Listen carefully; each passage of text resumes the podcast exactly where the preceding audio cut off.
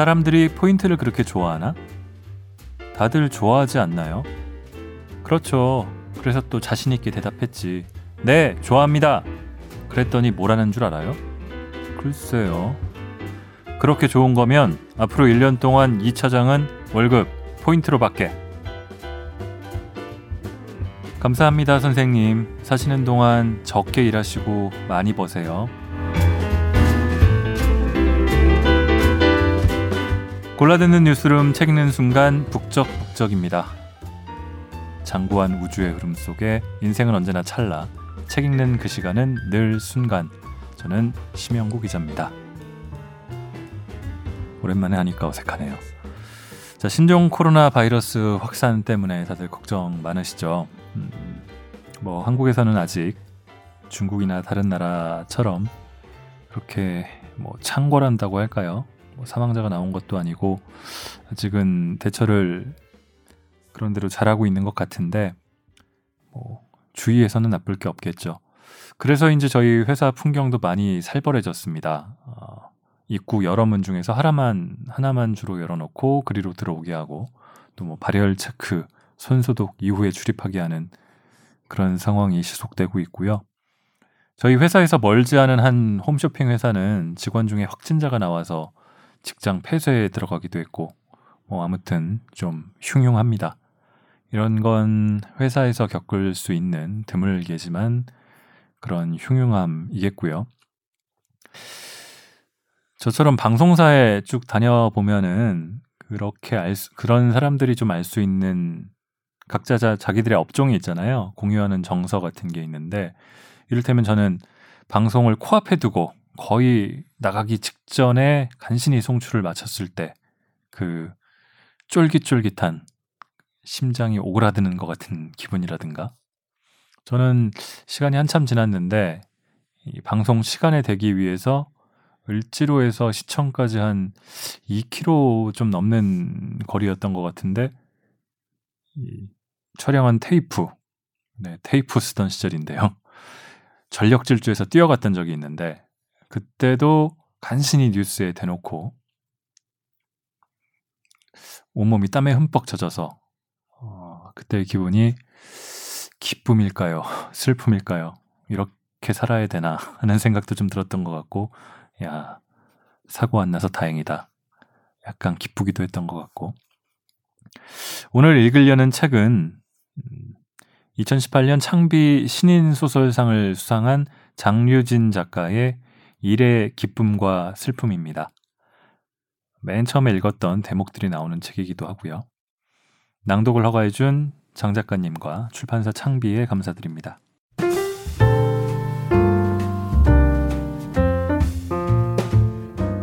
아마 많은 분들이 읽어보셨을 텐데 저는 이 소설집의 표제작인 일의 기쁨과 슬픔을 SNS로 처음 접했습니다. 어, 창작과 비평 창비죠, 지금은. 창비 홈페이지에 소개된 이 소설이 40만 이상 조회수를 기록했던 것으로 저는 기억을 하는데요. 어디 포털도 아니고 창비 홈페이지에 올라왔는데 40만이면은 정말 엄청난 숫자죠. 이 판교 테크노밸리를 배경으로 한 어느 기업에서 일하는 직장인의 일상을 그려낸 정말로 그린 듯이 그려내서 호평을 받았는데 저는 물론 이 판교 테크노밸리 이런 쪽에서 일하고 있지는 않지만 그 직장인들이 공유하는 정서가 정말 뭔지 알 것 같아서 버전은 좀 다르지만 저도 많이 느끼고 느껴왔던 정서라는 점에서 그런 것들이 여러 사람들의 폭발적인 공감을 얻지 않았을까 하는 생각을 했습니다. 요즘에 저도 재밌게 보고 있는 스토브 리그 같은 드라마도 야구의 스토브 리그를 배경으로 하지만 조직이나 직장 생활 얘기를 다룬 것 같다는 얘기들을 하잖아요. 이 소설집에는 8편의 단편이 실려 있습니다. 아, 그 중에서 먼저 일의 기쁨과 슬픔을 일부 읽고 또 다른 것들도 조금씩 읽어보겠습니다.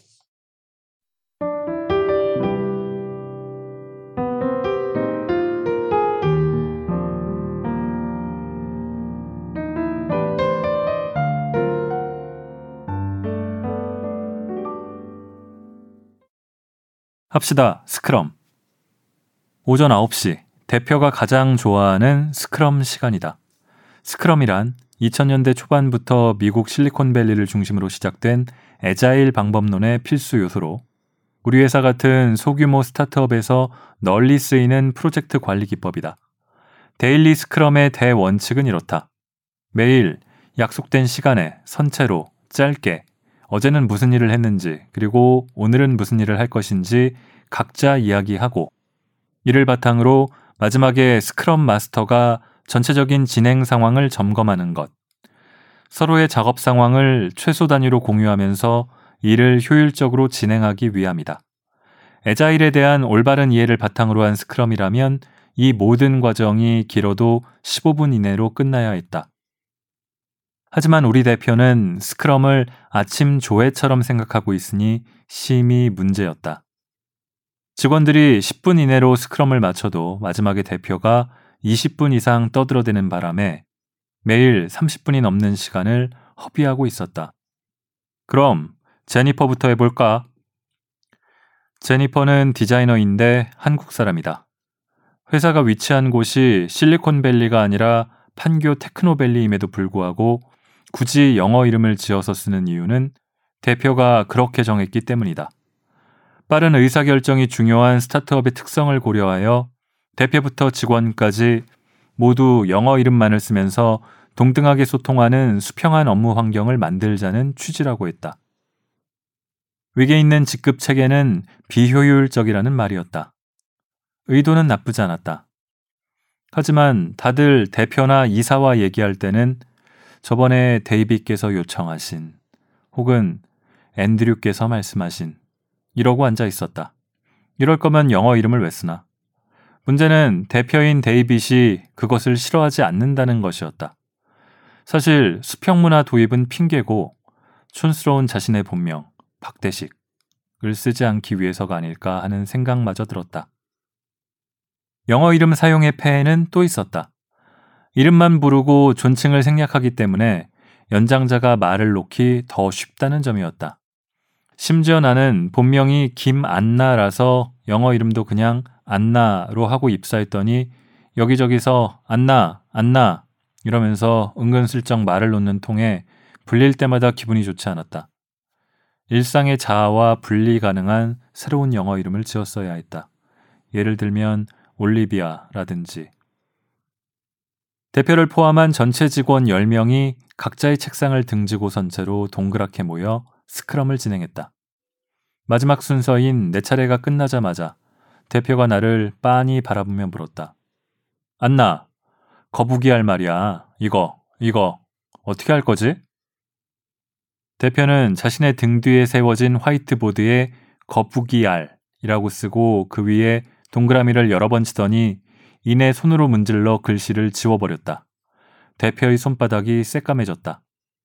아휴, 나는 거북이라는 글자조차 보기가 싫은 사람이란 말이야. 거북이 알은 우리가 만들고 있는 앱 서비스인 우동 마켓에 글을 가장 많이 올리는 사용자였다. 우동을 파는 회사는 아니고 스마트폰의 위치를 기반으로 중고 거래를 할 수 있는 앱을 만드는 회사다. 우동 마켓은 우리 동네 중고 마켓의 준말인데 우동 한 그릇을 후루룩 먹듯이 쉽고 간편하게 중고 거래를 할 수 있다는 속뜻도 가지고 있다고 데이빗 대표님께서 말씀하신 바 있다. 잘 지은 이름인지는 모르겠으나 비슷한 컨셉을 가진 앱 중에 그래도 어느 정도는 우위를 점하고 있는 편이라 스타트업으로서 제법 안정기에 접어들었다고 볼 수 있었다.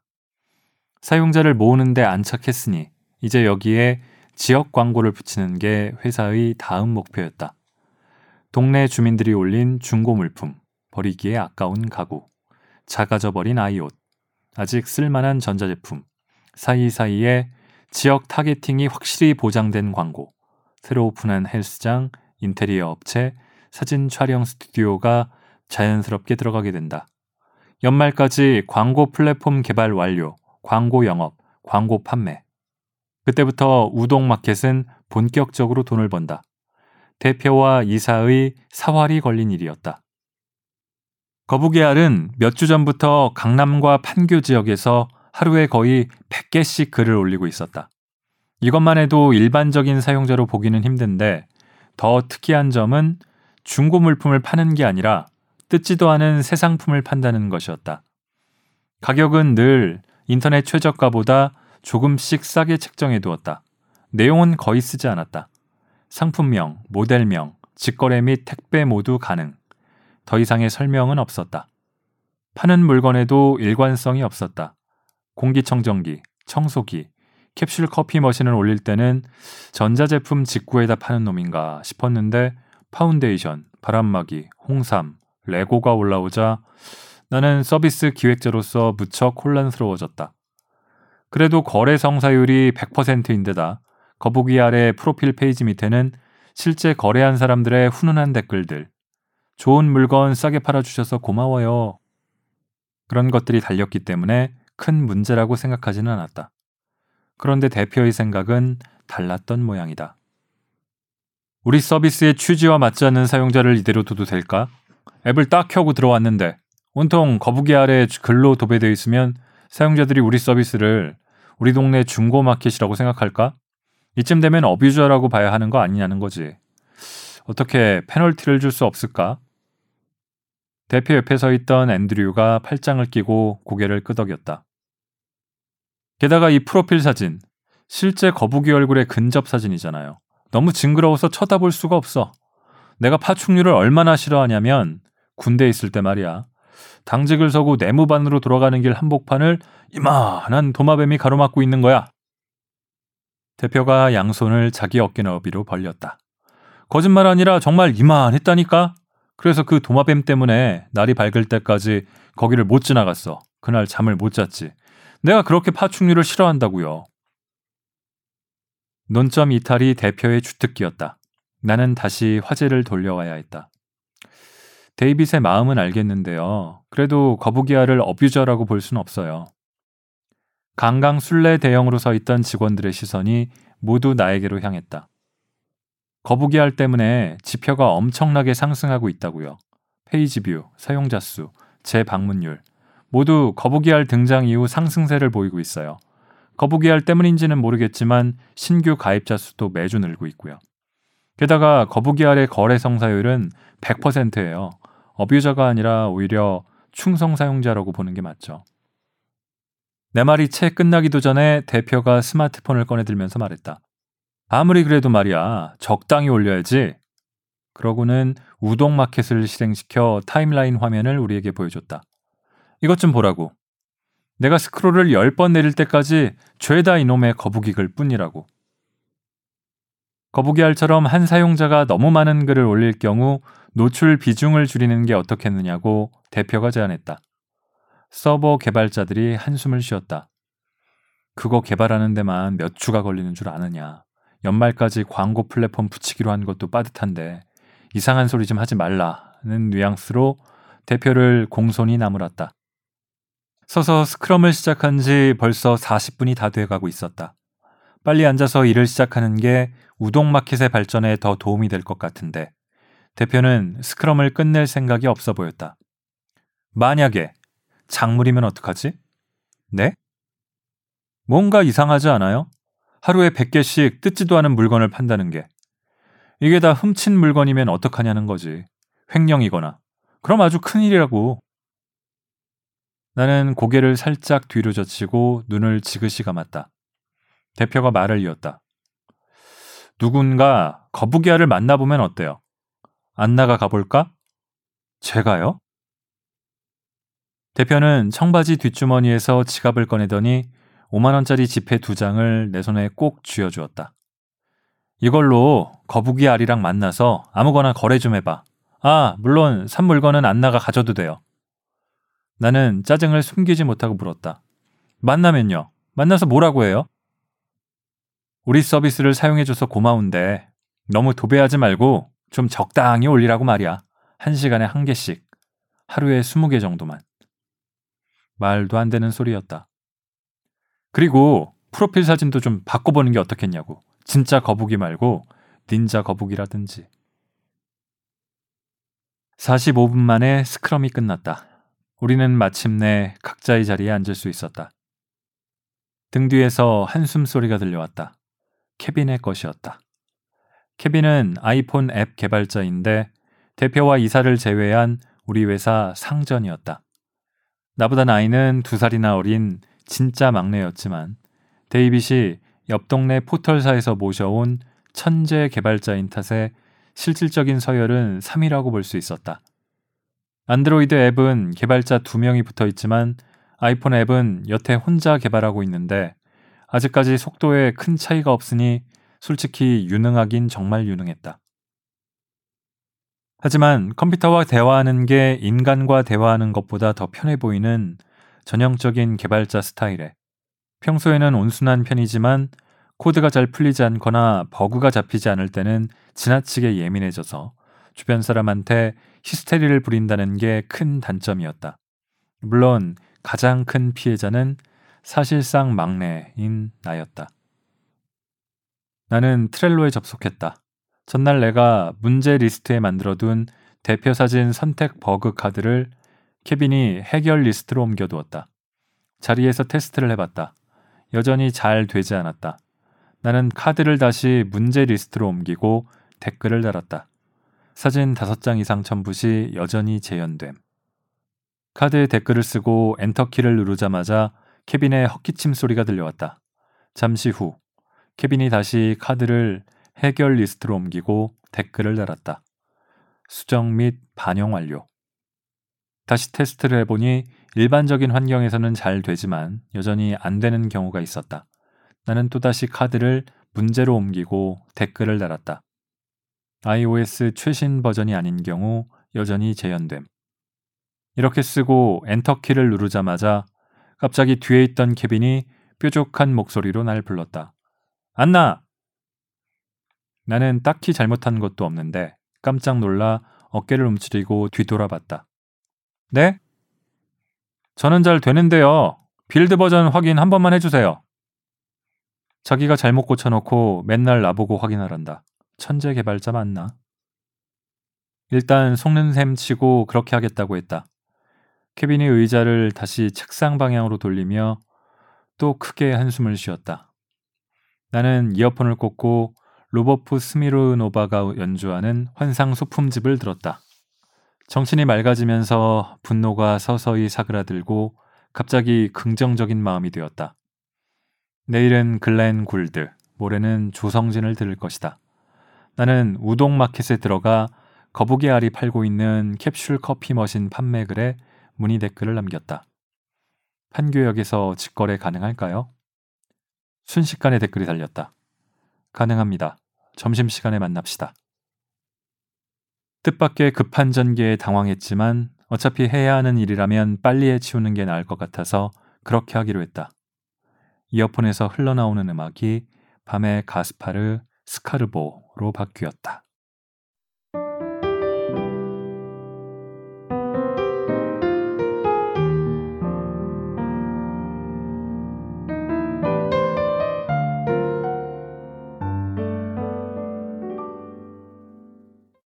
자, 여기까지만 읽겠습니다. 흥미롭긴 하지만 뭐 엄청나게 중대한 비밀이 숨어 있고 실제로 만나본 거북이 알이 뭐 스파이라든지 아니면 뭐 북에서 왔다든지 뭐 그런 위험이나 음모에 빠진 주인공 다른 스펙타클한 사건이 뭐 들으시는 분들도 짐작하시듯이 앞으로 일어날 것 같진 않죠. 실제로도 그렇습니다. 거북이알을 만나고요. 왜 그렇게 계속 우동마켓에 판매글을 올리는지 사연을 듣습니다. 공감도 하고요.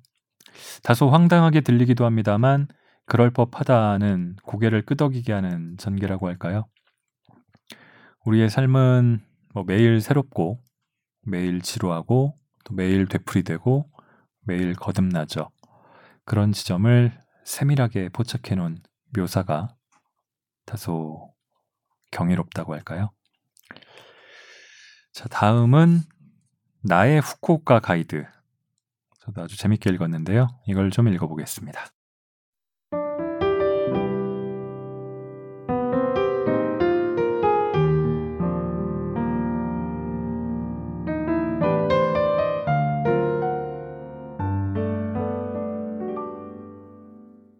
입국 심사를 마치고 국제선 터미널로 나오자마자 버스 매표소가 보였다. 지유 씨가 설명해 준 대로였다. 나는 핸드폰을 꺼내 지유 씨가 메신저로 보내준 일본어 문장을 창구에 앉아 있는 판매원에게 내밀었고 유후인으로 가는 버스 티켓을 받을 수 있었다. 티켓을 받아들자 판매원이 손가락으로 출구 방향과 자신의 손목 시계를 번갈아 가리키며 뭐라고 말했다. 출발 시간이 얼마 남지 않았으니 빨리 승강장으로 가라는 말일 터였다. 승강장을 향해 급하게 뛰다가 이 모든 상황이 믿기지 않아 갑자기 헛웃음이 터졌다. 전날 오전까지만 해도 다음날 오후에 내가 이곳 후쿠오카 국제공항에 있을 거라고는 상상도 하지 못했으니까. 지유 씨와 다시 연락이 닿은 건 내가 먼저 안부 메시지를 보낸 지 정확히 일주일이 지나서였다. 다시 연락해 볼까 하고 늘 생각만 하다가 거의 1년 만에 보낸 메시지였다. 답장이 없는 일주일 동안 무시당했다는 생각에 혼자 너무하네 라고 중얼거렸다가 메신저를 안 볼 수도 있지 라고 생각했다가 누구하고도 이야기하고 싶지 않은 상황인가 보다 했다가 결국은 다시 너무하네로 돌아왔다. 그렇게 생각이 서너 바퀴쯤 돌았을 때 지우 씨가 답장을 보내왔다. 지훈 씨 오랜만. 그 평범한 한 문장에 너무하네 같은 건 바로 잊을 수 있었다. 회사 경조사 게시판에 법무팀 송지유 배우자상이라는 제목의 글이 올라온 게 작년 봄이었다.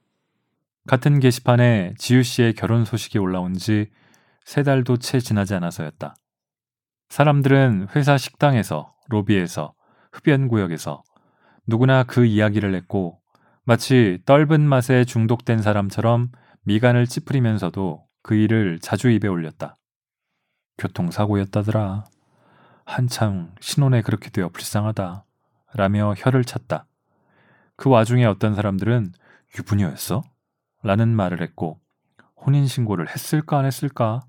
같은 이야기를 하는 사람도 있었다. 나는 조의를 가야 하나 고민하다 팀 대표로 장례식장에 가는 사람 편에 조의금을 좀 많이. 그러니까 평소 내는 금액의 두 배 정도를 보내기로 했다. 그때는 지유 씨가 경조 휴가를 마치고 나서 그렇게 바로 회사를 그만둘 줄은 몰랐었다.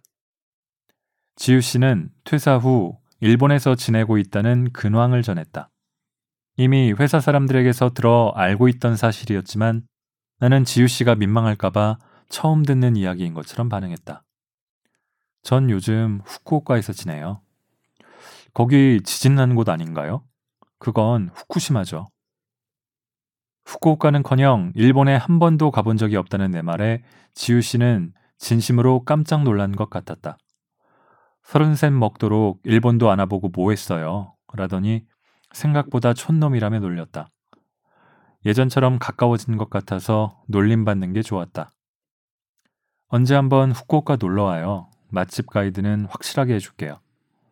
사주는 건가요? 그럼요. 저 이런 말 들으면 안 잊어요. 어색할까봐 걱정했는데 어제 본 사람처럼 자연스럽게 대화가 이어졌다.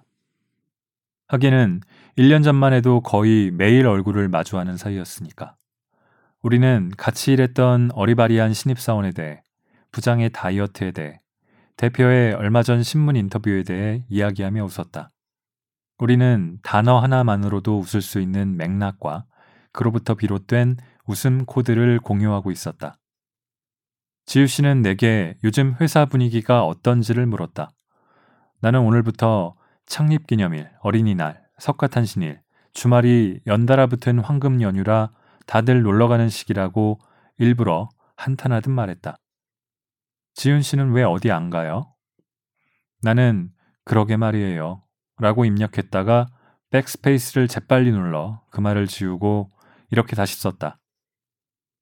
후쿠오카 티켓이나 알아볼까 생각 중이에요. 거기 가면 가이드도 해주고 밥도 사준다는 사람이 있긴 한데.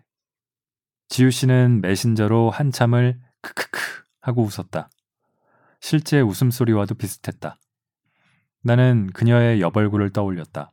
동그란 이마에서 이어지는 콧등. 웃을 때 그곳에 주름을 만드는 버릇이 있었다. 나는 연이어 시답지 않은 농담으로 지우 씨를 웃게 만들었다. 동시에 노트북으로는 후쿠오카행 티켓을 검색했다. 마침 다음날 오후 2시 출발인 비행기가 있었고 어쩐지 마지막 기회라는 생각이 들어 결제까지 해버리고 말았다. 순식간이었다.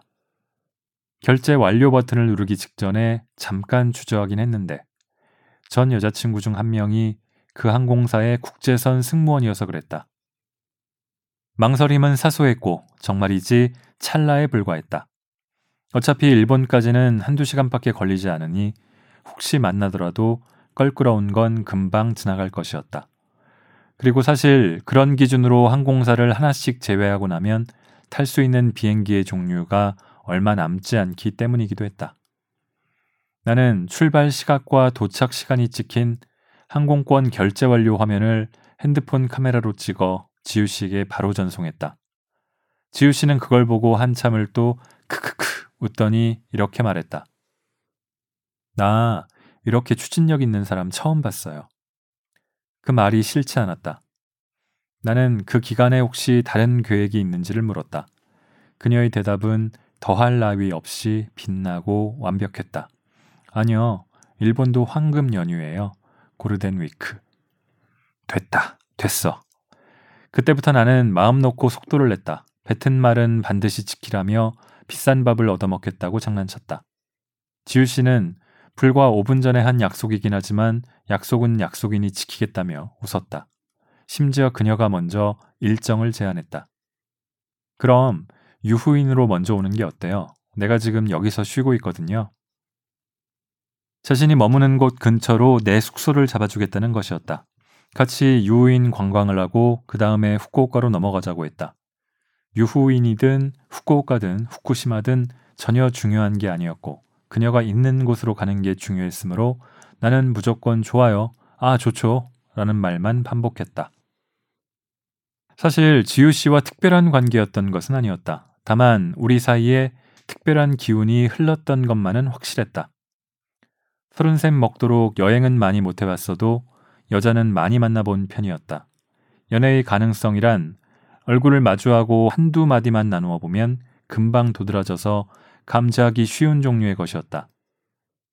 다만 나는 20대가 아닌 30대였으므로 적절한 시기를 기다릴 줄을 알았다. 처음 만났을 때 그녀에겐 남자친구가 있었고 나 역시 만나는 여자가 있는 상황이었다. 큰 문제는 아니었다. 오히려 서로의 연애를 터놓고 이야기하면서 둘 사이에 은근한 성적 긴장을 만들 수 있었고 그쪽 남자친구의 흠결을 자주 상기시킬 수도 있었다. 자주 사용하기도 하고 또 곧잘 통하는 방법이기도 했다. 하지만 지유 씨는 자기 연애사를 잘 드러내지 않는 편이었다.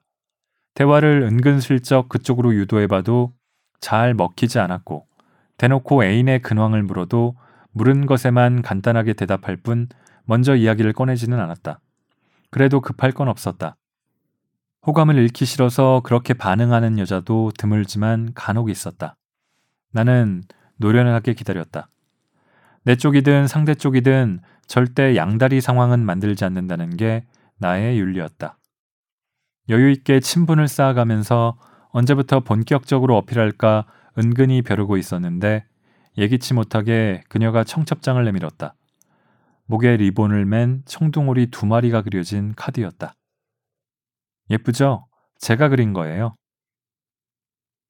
나는 뜻밖의 패배를 인정해야 했다. 짝사랑이란 걸 했다는 사실이 생경하게 느껴졌다. 지우 씨의 결혼식이 있던 날 축의금만 보내놓고 집에 틀어박혀 있자니 어쩐지 청승맞게 느껴져서 혼자 드라이브를 나갔다. 강변북로를 따라 무작정 달리다가 한강대교로 진입해 강을 건너는데 반대쪽 차선에서 보닛에 커다란 리본을 달고 달리는 웨딩카를 마주쳤다. 그럴 리 없겠지만 그 안에 지유 씨가 있는 것처럼 느껴졌다. 그녀와의 관계에 지나치게 여유를 부려서 타이밍을 놓쳤다는 생각이 들었다. 흘려보냈던 몇 번의 결정적 순간들도 떠올랐다. 그래도 괜한 미련은 갖지 않기로 했다. 만나던 여자는 어차피 헤어질 타이밍이라고 생각해서 정리했고 그 후로도 금세 또 다른 사람을 만날 수 있었다. 지우 씨가 다시 싱글이 되는 상황을 생각해 보지 않은 건 아니었다. 결혼했다고 해서 영원한 세상은 아니니까. 하지만 사별은 예상하지 못한 일이었다. 맹세컨대 바란 적도 없었다. 어차피 나의 애도는 그녀에게든 나에게든 큰 도움이 되지 않을 거라고 생각해서 짧게 하고 끝내버렸다. 나는 그냥 내 상황만 생각하기로 했다. 원래 사람은 다 이기적이니까. 나에게 다시 주어진 기회라고만 여겼다. 배우자가 죽고 나면 언제쯤 괜찮아지는 걸까요? 이런 건 검색창에 쳐봐도 정답이 나오지 않았다. 결혼 기간의 두 배? 두 달 살았으니 그럼 4개월? 아니면 1년이면 괜찮아지는 걸까? 조급했다. 어쨌든 이제는 그녀의 황금 연휴를 잡았다. 남은 건 명백했다. 후쿠오카에 간다. 지유 씨를 만난다. 그 다음부터는 내가 자신 있는 것들 뿐이었다.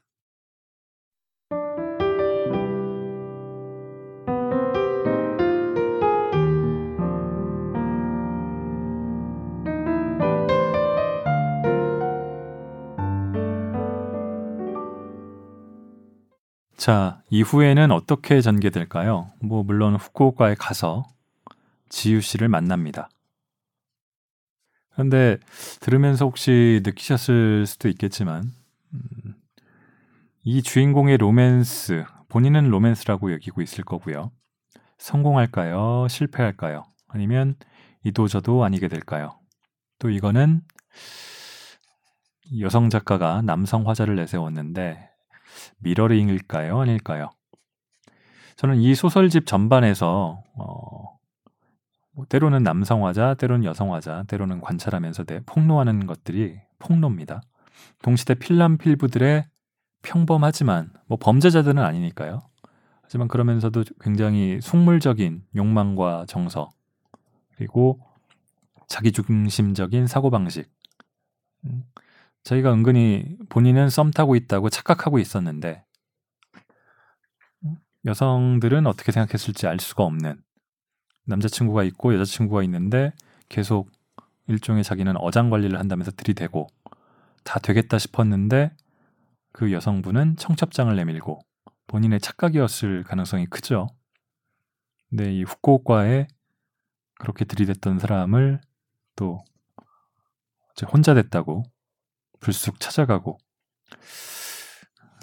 그런 것들을 세밀하게 역시 포착해서 어, 보여주는 게참 음, 재미있게 읽었습니다. 그 이후의 전개는 책을 실제로 소설을 보시면서 확인하시면 좋을 것 같고요. 음, 장유진 작가는 10년 동안 직장을 다니면서 이 소설에 실린 8편의 작품들을 발표했다고 합니다. 그 표제작인 일의 기쁨과 슬픔은 동명의 알랭드 보통의 작품에서 제목을 따왔는데 이 알랭드 보통의 일의 기쁨과 슬픔은 일의 세계라는 게 근본적으로 근본적인 의미를 주는 그런 원천이다. 그렇게 주장을 하고 있는데 그 소설집과 그 작품과는 달리 제목은 따왔지만 이 소설집에는 그런 주장 같은 것보다는 그냥 그저 이 동시대 2020년을 전후한 한국 사회가 담겨 있는 것 같습니다. 또 아이러니하다고 할까요? 이 작가는 소설집의 인기에 힘입어서 회사를 그만두셨다고 하네요. 퇴근 후에 짬짬이 써왔을 소설이 이제 본업이 돼버린 기분도 어떨까 궁금하기도 하고. 저는 어, 요즘에 일에 너무 빠져 있지 않은가 그러면서도 내 삶의 일이란 그리고 일의 기쁨은 무엇일까? 슬픔은 어느 정도 알겠는데요. 이런저런 생각을 많이 했습니다. 자 마지막으로 탐페레 공항이라는 이 책에도 마지막으로 실려 있는 단편을 읽으면서 오늘 북적북적을 마치겠습니다. 핀란드에 있는 공항 이름이라고 하고요. 핀란드 여행 중에 겪었던 일. 그 노인에게 주인공은 결국은 연락을 했을까요? 안 했을까요? 들어주신 분들 모두 감사합니다.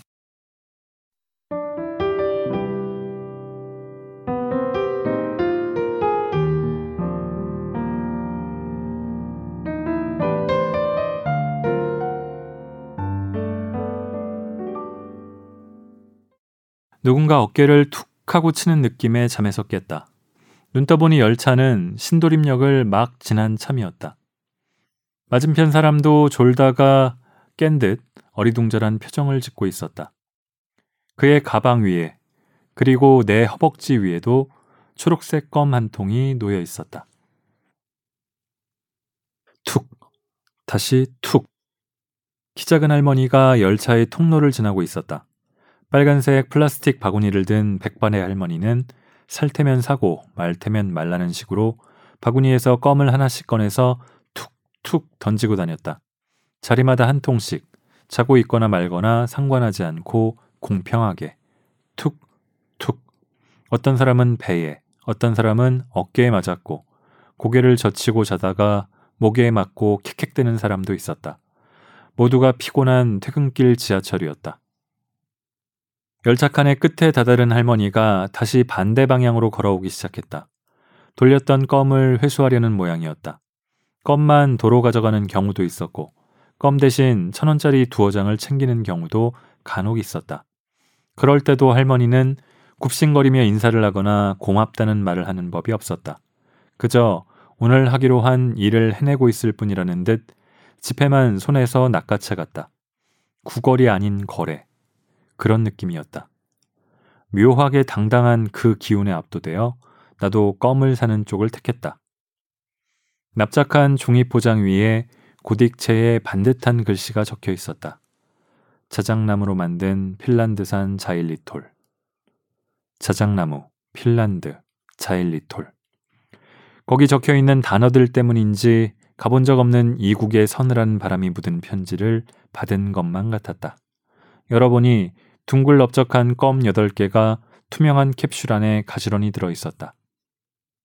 나는 엄지손가락으로 그중 하나를 눌러 은박 포장지를 벗겼다. 껌을 입에 넣자 서늘하면서도 달콤한 기운이 입안에 퍼졌고 귀 밑에서 침이 고이기 시작했다. 그러자 가본 적 없는 이국이라는 말은 틀렸다는 생각이 들었다. 사실 나는 핀란드에 가본 적이 있다. 그 일에 대해서는 어느 누구에게도 이야기해 본 적이 없다. 6년 전 여름, 나는 핀란드의 탐페레라는 작은 도시를 경유했었다. 목적지는 아일랜드 더블린이었는데 가장 싼 항공편을 찾다 보니 핀란드를 거쳐야 했던 것이다. 경유지인 탐페레 공항에 도착한 시각은 자정에 가까운 늦은 밤이었다. 그런데도 한쪽 벽면을 모두 차지하고 있는 통유리창 밖이 대나처럼 환했다. 처음으로 경험한 백야였다. 나는 그제야 내가 먼 나라에 와 있다는 사실을 실감했다. 여름방학이 끝날 때까지 3개월 동안 더블린에서 워킹 홀리데이를 하면서 머물 계획이었다. 새로운 생활이 시작된다는 설렘과 동시에 이제 준비해온 대로 하기만 하면 된다는 안도가 교차했다. 워킹 홀리데이를 가기로 마음먹었던 이유는 글쎄 돌이켜보면 초라했다. 그래도 명색이 다큐멘터리 PD 지망생인데 외국 한번 나가본 적 없다는 사실이 졸업학기를 앞두고서야 큰 결격 사유처럼 엮여진 탓이었다. 취업 박람회에서 진로 상담원은 내게 취업 전선에 뛰어든다는 말을 들어봤느냐고 물었다. 말 그대로 전쟁이라면서 나는 아직 거기에 뛰어들 준비가 안 되어 있다고 했다. 말하자면 준비 운동이 더 필요하다는 것이었다. 특히 PD는 경쟁률이 높은 직종인데 내 스펙, 학교, 학점, 모든 것이 다 평범하다고 했다. 영어 점수는 높은 편이지만 요즘 이 정도는 많이들 가지고 있어서 크게 눈에 띄지 않는다면서. 우선 휴학을 했다. 해외 연수는 갈 처지가 안 됐다. 이미 학자금 대출이 있었으니까. 돈을 쓰는 게 아니라 벌면서 외국 생활도 해보고 젊을 때 사서라도 한다는 고생도 좀 해보고 이 기회에 영어 실력도 더 키워보고 뭐 그런 기대를 안고 이것저것 물색해보다 흔히들 그렇듯 나도 워킹 홀리데이를 생각하게 된 것이었다. 여행사와 유학원을 들락거리고 비자 발급에 필요한 서류를 떼러 다니고 몇 번의 착오 끝에 현지의 일자리를 구하고 비행기 값을 모으는데 한 학기를 다 보냈다.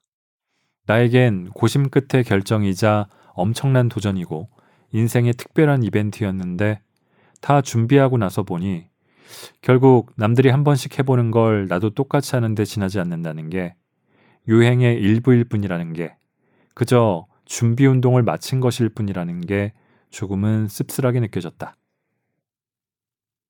탐페레 공항은 규모가 작아서 공항이라기보다는 버스 터미널에 가까운 분위기였다. 출입국 절차를 위한 공간을 제외하고 나면 사람들이 대기할 수 있는 홀에 카페 하나, 식당 하나, 키오스크 하나가 전부였다. 그마저도 늦은 밤이라 문이 닫혀 있었다. 나는 홀에 놓인 벤치에 앉아 항공편 이름과 이착륙 시간, 게이트가 나열된 모니터를 올려다봤다. 내가 타야 할 더블린행 저가 항공편은 5시간 반 뒤에 출발했다. 5시간 반. 말 그대로 시간을 때우는 것밖에는 달리 할 수 있는 게 없었다. 나는 옆자리에 놓여 있던 신문을 집어들어 펼쳤다. 뜻을 알 수 없는 유난히 점이 많은 알파벳들이 줄지어 있었다. 아마도 핀란드어일 것이다. 우리말과 핀란드어의 문법이 비슷하다는 사실을 예전에 다큐멘터리에서 본 적이 있었다. 나는 기사에 실린 사진들을 보고 글자들의 뜻을 짐작해 보면서 그것을 천천히 넘겨보고 있었다. 그때였다. 갑자기 누군가가 내 어깨를 툭 하고 건드렸다. 나는 반사적으로 뒤돌았다. 미안해요. 제가 당신을 놀라게 했군요. 한 노인이 건조한 목소리의 영어로 말을 걸어왔다. 얼핏 봐도 나이가 꽤 많아 보이는 할아버지였다. 이마며 눈가며 할 것 없이 얼굴 전체에 주름이 자글자글했고 엷은 검버섯이 얼굴을 뒤덮다 못해 듬성듬성난 머리카락 사이까지 피어 있었다. 아주 느린 호흡으로 말했으면서도 그 한마디를 뱉는 것이 힘겨웠는지 얕은 숨을 몰아쉬었다. 괜찮아요. 무슨 일이세요? 나는 그렇게 대답하면서 노인의 얼굴을 좀 더 살폈다. 녹색 눈동자를 가진 노인이었는데 그 초록빛 눈은 어딘가 남다른 면이 있었다. 어딜 보고 있는지 잘 알 수 없는 눈빛이었다. 나를 보고 있는 것 같기도 했고 아닌 것 같기도 했다. 노인은 내가 아닌 내 뒤쪽 모니터를 향한 것 같은 시선을 그대로 둔 채 재킷 주머니를 뒤적여 자신의 비행기 티켓을 내게 내밀었다. 그리고 여전히 느릿한 목소리로 힘겹게 말했다. 저는 앞이 거의 보이지 않아요. 당신이 저를 도와주시겠어요? 그가 내민 티켓을 받아들었다. 헬싱키행 비행기였고 앞으로 4시간이나 더 기다려야 했다. 당신의 비행기는 4시간 뒤에 출발해요. 여기서 더 기다려야만 해요. 노인은 무언가 착오가 있었던지 깊고 초점 없는 눈을 끔뻑이더니 한숨을 내쉬었다. 나는 왠지 꺼림칙한 기분이 들어 주섬주섬 캐리어와 배낭을 챙겨서 일어났다. 그가 앉은 채로, 그러니까 내 배를 바라보며 물었다. 당신은 몇 시에 비행기를 타죠? 제 비행기는 5시간 반 뒤에 출발해요. 노인이 얼굴에 모든 주름을 동원해 활짝 웃으며 말했다. 오, 그거 참 잘 됐군요. 우리는 공항 건물 밖으로 나가 주변을 한 바퀴 산책하기로 했다. 내가 한국에서 왔고 해외여행이 처음이라는 이야기를 듣고 노인이 그걸 제안했기 때문이었다. 대기 시간 동안 공항 안에만 있으면 핀란드에 가본 적이 없는 것이 되지만 밖에 나갔다 와 보면 나중에 핀란드에 가본 적이 있다고 할 수 있지 않겠냐는 논리였다. 핀란드를 그저 경유하기만 한다는 나의 여정에 노인은 핀란드 사람으로서 약간 속이 상한 듯 했다. 잘 걸을 수나 있을까? 노인의 제안에 속으로 걱정했던 것과는 달리 그는 지팡이를 사뿐히 짚으며 곧잘 걸었다. 축축 늘어지는 말투도 듣다 보니 적응이 되었다. 그는 한마디 하고 숨을 몰아쉬고 한마디 하고 또 숨을 몰아쉬면서도 끊임없이 말을 했다.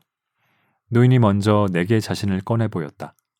젊은 시절에는 사진 기자로 일했고 은퇴 후에는 사진 작가로 활동했다는 것. 2년 전 지병으로 쓰러진 뒤로 시력을 점차 잃어가고 있다는 것. 더는 예전처럼 사진을 찍을 수 없게 된 점은 슬프지만 자신을 도와주는 사람들이 많아서 다행이라고 생각한다는 것. 오늘도 이렇게 친절한 숙녀분이 저를 도와주고 있죠. 그의 영어는 아주 느리기 때문에 알아듣기 쉽다는 장점이 있었다. 그럼에도 불구하고 나는 몇 번이나 노인의 말을 알아듣지 못해 다시 한번 말해 주겠느냐고 되물어야 했는데 노인이 제2차 세계대전에 참전했다는 이야기를 듣고서 역시 그랬다. 네? 다시 한번 말씀해 주시겠어요? 제2차 세계대전이라고요? 내가 잘못 알아들은 건 아니었다. 재빠르게 머리를 굴려 계산해 보았다. 그 말이 사실이라면 노인은 적어도 90살, 많으면 100살쯤 먹은 셈이었다. 무려 2차 대전에 참전했다는 노인과 대낮같이 밝은 밤에 산책하고 있자니 어쩐지 모든 게 비현실적으로 느껴졌다. 마치 조명이 환히 켜진 세트장에 들어와 있는 것 같았다. 걷다 보니 배에서 꼬르륵 소리가 났다. 작은 소리라 못 들었을 줄 알았는데 노인이 그 소리를 듣고 크게 웃었다. 앉을까요? 공항 주변은 줄기가 새하얀 자작나무들로 둘러싸여 있었다. 비행기 위에서 내려다보았을 때 온통 푸르기만 했던 땅이 착륙하면서 하얗게 변하던 순간을 마치 벨벳의 결을 다르게 넘기는 것 같았던 그 순간을 떠올렸다. 나는 나무 아래 벤치 하나를 찾을 수 있었다. 노인이 메고 있던 배낭에서 종이봉투를 꺼냈고 그 안에서 납작한 호밀빵을 집어들고 내게 내밀었다. 처음 만난 사람이 주는 걸 덥석 받아 먹어도 되나? 하는 생각도 잠시 고소한 냄새가 허기를 돋웠고 나도 모르게 침이 고였다. 마지막으로 기내식을 먹은 지도 반나절이 훌쩍 넘어 배가 무척이나 고팠다. 나는 빵을 받아 한 입 베어 물고 깜짝 놀랄 수밖에 없었다. 쫀득한 속에 알갱이가 씹혔는데 그건 분명히 쌀이었다. 빵 안에 밥이라니. 그런데 이렇게 맛있다니. 처음에 노인이 같이 대기 시간을 보내자고 했을 때 살짝 귀찮다는 생각을 한 것이 미안해졌다.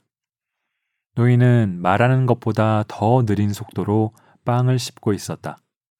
나는 몸도 성치 않은 노인이 왜 이렇게 힘들게 외출해서 비행기를 타려고 하는지가 궁금해졌다. 그런데 헬싱키에는 왜 가시는 건가요? 동창회에 갑니다. 제게는 1년 중 가장 중요한 행사랍니다. 그렇군요. 항상 이번이 마지막이라는 생각으로 참석하지요. 동창회 사이사이에 늘 부고 소식이 있고 바로 그 이유로 참석 인원이 매년 줄어들고 있다고 했다. 그런 무서운 이야기를 하면서도 노인은 아무렇지도 않게 껄껄 웃었다. 이번에는 노인이 내게 물었다. 학교를 졸업하면 무슨 일을 하고 싶냐는 질문이었다. 나는 다큐멘터리 PD가 되고 싶다고 했다. 노인은 어쩐지 크게 기뻐했다. 자기도 시력을 잃기 전에 다큐멘터리 보는 것을 좋아했다는 것이었다. 언제부터 다큐멘터리를 좋아했나요? 글쎄요, 언제부터였을까요? 나는 잠시 기억을 더듬어 보았다. 그러자 그 끝에 접시가 있었다. 새하얗고 반짝반짝 광이 나는 아주 커다란 접시. 위성 케이블 설치 붐이 일던 90년대 중반, 그때부터였을 것이다. 어딜 가든 집집마다 케이블 위성 접시가 현대인의 필수품처럼 하나씩 달려있던 시절이었고 나는 중학생이었다. 학교가 끝나면 텅 빈 집에 혼자 돌아와 교복 치마 밑에 추리닝을 덧입은 이상한 차림을 하고서는 손목에서 신발 주머니를 빼지도 않은 채로 마룻바닥에 볼을 대고 누워 다큐멘터리 채널을 켜곤 했다. 그곳에선 내셔널 지오그래픽의 자연 다큐를 비롯해 히트한 해외 다큐멘터리를 몇 번이고 재방송해 주었다. 사막으로, 북극으로, 또 밀림으로 저벅저벅 걸어 들어가는 카메라의 워킹과 마치 조물주와 같았던 성우의 목소리. 나는 아마도 그런 것들에 매료되었던 것 같다. 지구 대기행, 실크로드 같은 다큐는 한 번 보고 재방송으로 보고 보고 또 봐도 좋았다. 줄거리는 물론이고 내레이션을 거의 외울 정도였다. 나는 가정통신문 장래희망 기입란에 항상 다큐멘터리 PD라고 적어냈다. 1학년 때도, 2학년 때도, 3학년 때도. 다큐에 빠지고 나서부터는 또래 친구들이 전부 덜 떨어진 아이들 같이 보였다. 생활기록부의 장래 희망란이 의사에서 변호사로, 변호사에서 다시 건축가로, 들쭉날쭉 매년 바뀌는 애들이 유치해서 참을 수가 없었다. 어휴, 쟤들은 지구대기행을 보기나 했을까? 만물에 인생의 진리를 알까? 나 자신이 학교에서 가장 성숙한 인간인 것처럼 느껴져 우쭐했고 동시에 따분했다. 나는 왠지 모르게 긴장하면서 입을 열었다. 이때만큼은 틀린 영어 문법을 쓰고 싶지 않아 오래오래 문장을 머리에서 굴리다 말했다. 아주 오래전부터 다큐멘터리를 좋아해 왔다고. 내가 진정으로 하고 싶은 일은 오직 이것밖에 없는 것 같다고. 사랑에 빠졌군요. 네, 사랑. 아마도요. 노인은 나중에 다큐멘터리 PD가 되면 꼭 핀란드에 다시 와서 오로라를 찍으라고 말하면서 다짐받듯 덧붙였다. 반드시 겨울에 와야 한다고 말이다. 지금처럼 밝은 백야에는 오로라가 잘 보이지 않는다는 거였다. 추운 겨울이 돌아올 때, 하늘이 어둠으로 뒤덮여 있을 때, 꼭 이곳에 다시 들러달라고 당부했다. 나는 그러겠노라고 약속하면서 언젠가 다큐멘터리에서 봤던 오로라를 떠올렸다. 발밑 아득히 자리한 별에서 이곳을 향해 쏘아 올린 듯한 빛의 기둥. 정지해 있는 듯 하다가 어느샌가 저 멀리 헤엄쳐가는 색색의 빗줄기들. 지금 내가 발을 딛고 있는 이곳에도 언젠가는 밤이 찾아오고 또 오로라가 넘실대겠지. 좀처럼 어두워질 것 같지 않은 하얀 하늘을 멍하니 올려다보고 있을 때 노인이 재킷 주머니를 뒤적이더니 무언가를 꺼냈다. 일회용 카메라였다. 시력이 나빠진 다음부터는 직접 인화할 필요가 없는 일회용 카메라를 가지고 다닌다고 했다. 그걸로 내 사진을 찍어주고 싶다며 엄지손가락으로 필름을 말았다. 나는 괜스레 머리와 옷깃을 가다듬었다. 그가 나를 향해 셔터를 눌렀다. 찰칵 하는 셔터음을 들으니 나도 갑자기 사진이 찍고 싶어졌다. 노인에게 허락을 구하고 어깨에 메고 있던 DSLR 카메라로 노인을 찍었다. 내 셔터음을 들은 그가 말했다. 이제 공항으로 돌아갑시다. 비행기가 오고 있을 겁니다. 공항 로비에 도착하자마자 노인은 자신의 짐가방을 활짝 열어놓고 뒤적거리더니 커다란 스케치북과 마커펜을 꺼냈다. 그리고는 내게 집 주소를 적어달라고 부탁했다. 방금 찍은 내 사진을 인화해서 보내주겠다는 것이었다. 글씨를 아주 커다랗게 써서 저시력 환자용 독서기를 통해 보면 자신도 글씨를 알아볼 수 있다고 했다. 말하자면 스케치북과 마커펜은 노인에게 수첩과 볼펜인 셈이었다. 나는 신입 방송부원 모집 대자보를 쓰던 실력을 살려 큼지막하게 주소를 적어 나갔다. 사각사각 써내려가는 내 마커펜 소리를 들으며 노인이 얼굴에 퍼져 있는 주름을 더 쭈그러뜨리며 웃었다. 나는 노인의 비행기가 출발하는 게이트에 그를 데려다 주었다. 당신은 여기서 30분 정도 기다려야만 해요. 승무원이 안내를 시작하면 그때 들어가세요. 아시겠죠? 노인은 문제없다고 거듭말하며 어서 가보라고 손등으로 허공을 내저었다. 나는 바로 옆 게이트에서 수속을 하고 시야가 노인에게 닿을 수 있는 마지막 지점에서 뒤돌아보았다.